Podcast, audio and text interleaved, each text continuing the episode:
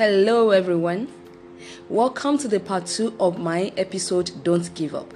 My name is Fola Oni. This podcast is dedicated to healing the brokenhearted and setting the captives free. Just because things don't work out the way we plan them does not mean that God has forgotten us or God is not at work. Dry bones have ears, if only you can speak. Mountains have ears, if only you can command. My dear friends, it's not over until God says it's over. I'm glad to tell you that God is so good. Not only that, He is faithful. God is merciful. God is just. He is loving. He is kind. He's a provider, a deliverer, a waymaker. He is a healer. Hallelujah. I'm not saying this to hide you, but I am saying this to ignite your fire, to ignite your faith, hope, and your trust in God. I am telling you that God has plans for you. Don't give up yet. Though it may appear that all hope is lost, that everyone is making it without you, don't give up yet. Many people want to give up due to the various situations and trials facing their lives.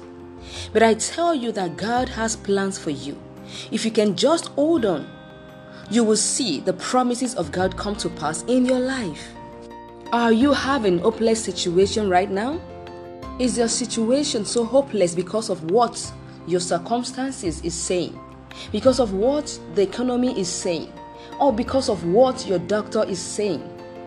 A hopeless situation does not mean that God has left you. God is working something out for you. No matter what your situation is saying, I can boldly tell you that God is working it out for you and for your good. In Ezekiel chapter 37, there was a dialogue between God and prophet Ezekiel in the case of the valley of the dry bone. The valley of dry bones is a graveyard, it is a cemetery. The symbolism is of people whose hope has died and has been dead for a long time. This is a situation where there is no future, no hope, no vision, no sign of life. The Lord asked Prophet Ezekiel a question that He is asking you today about your situation. Can this dry bone live? Ezekiel looks at the bones, he sees no possibility of a return to life. Ezekiel said, There seems to be no human solutions for this hopeless situation because they are very dry and it's only you God that knows. Are you feeling the way Ezekiel was feeling today when God asked him about the dry bones? Are you feeling that the bones of your situation are too dry that they can never be alive again? Have you concluded in your human reasoning that nothing can work out anymore?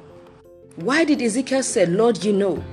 Because he believes the situation is so out of human comprehension. I know you don't know, but God knows that you are going to be healed. You are going to be delivered. You are going to make it in life. You will be married. You will have your children. There are situations we face in life which human solutions will never work. The only thing that will work will be hearing from God.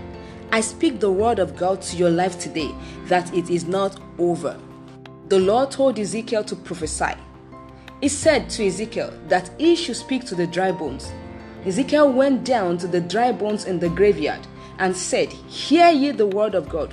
O dry bones, live again. He told the dry bones that God is not through with them yet. I know you feel like dying. I know you've lost hope, but God has not finished with you yet. Your dry bones have ears if only you can speak to them, like Ezekiel did. Ezekiel had to go down to the valley of the shadow of death and tell death that God will enter into them. The transformation and restoration will start by hearing the word. The word will be the beginning of the process that will bring hopelessness back to life.